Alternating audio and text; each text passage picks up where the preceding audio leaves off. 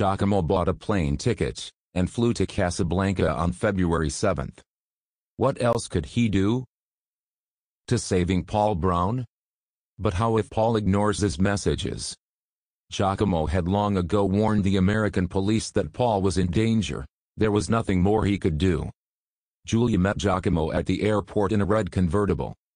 The slender red-haired beauty looked spectacular against the background of the Moroccan sands, and attracted attention with her spontaneity and lively behavior. Giacomo caught himself thinking that he liked this woman, and smiled. Hi, Giacomo. Sit down, I'll give you a lift. Julia pointed to the next seat. Where does the convertible come from? Rented. I said that I want to finally enjoy life.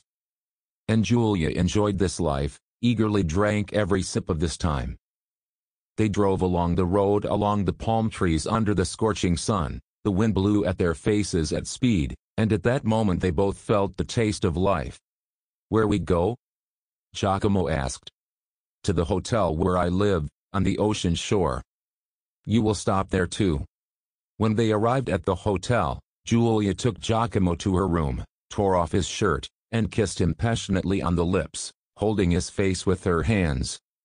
Giacomo reciprocated, and passion consumed both of them for the whole night. In the morning they lay in bed, embracing. Tell me, do you suspect anyone? Giacomo asked. No. Then explain to me what's going on? Who needs it? I have no explanation. Could Professor Colin have something to do with this? This old man? Do not make me laugh. He is so intelligent, spent all his life in his books, he never held anything heavier than a pen. Of course, he is not capable of killing. And I doubt he has the money to pay for the killer's services. It doesn't come cheap to kill one person, and there are twelve of them. Then tell me what happened between you at the farewell party. Did you find out? Well, yes, this was the only case that did not fit the general atmosphere of hypocrisy. Rodrigo decided to expose Ksenia. The fact is that over a month of living on campus, a love triangle has formed between me, Ksenia and Rodrigo. Well, interesting. Ksenia really liked Rodrigo. She did not hide and spoke about it openly.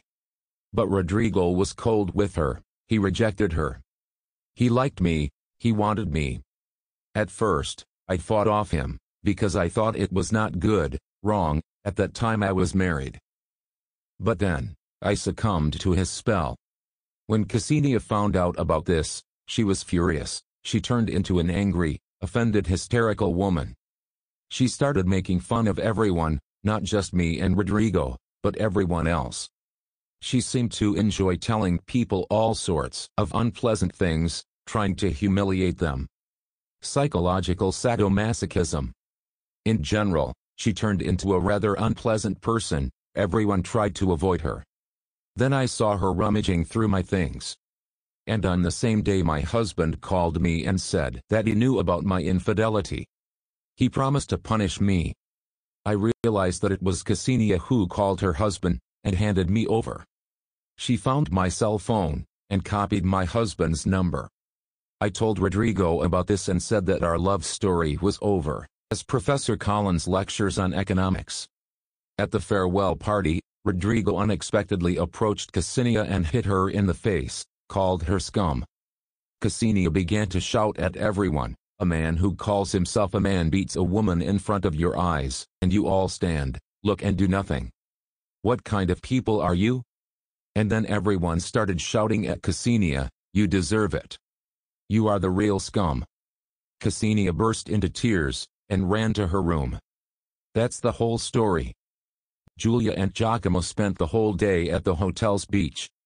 The next day, they drove out of town to ride ATVs on the sands. Then they walked around Casablanca, examined the rectangular minarets of mosques, hid from each other in a white labyrinth. They acted like children, laughed, hugged, and kissed, and were happy. They were very good with each other. They fell in love with each other. Love absorbed them so much that they did not notice how quickly the month passed. Giacomo woke up and did not see Julia next to him.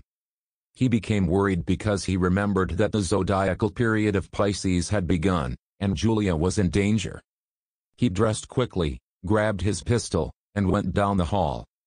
He asked the receptionist where Julia had gone, he replied that she was on the beach. Giacomo walked out into the backyard of the hotel, leading to the beach. There was no one on the beach, only Julia was sitting on the coast in a lotus position. Suddenly, out of nowhere, a ninja appeared on the horizon with a pistol in his hands.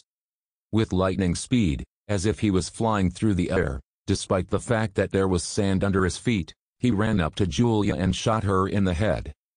Giacomo, as soon as he saw the ninja, ran to him with all his might, took a pistol from his pants pocket and shot at him. Giacomo did not miss, the bullet entered from the back, and the ninja fell to the sand. As soon as Giacomo ran to the ninja, he immediately pulled the mask off his face. And he saw a Chinese man who was choking on his own blood.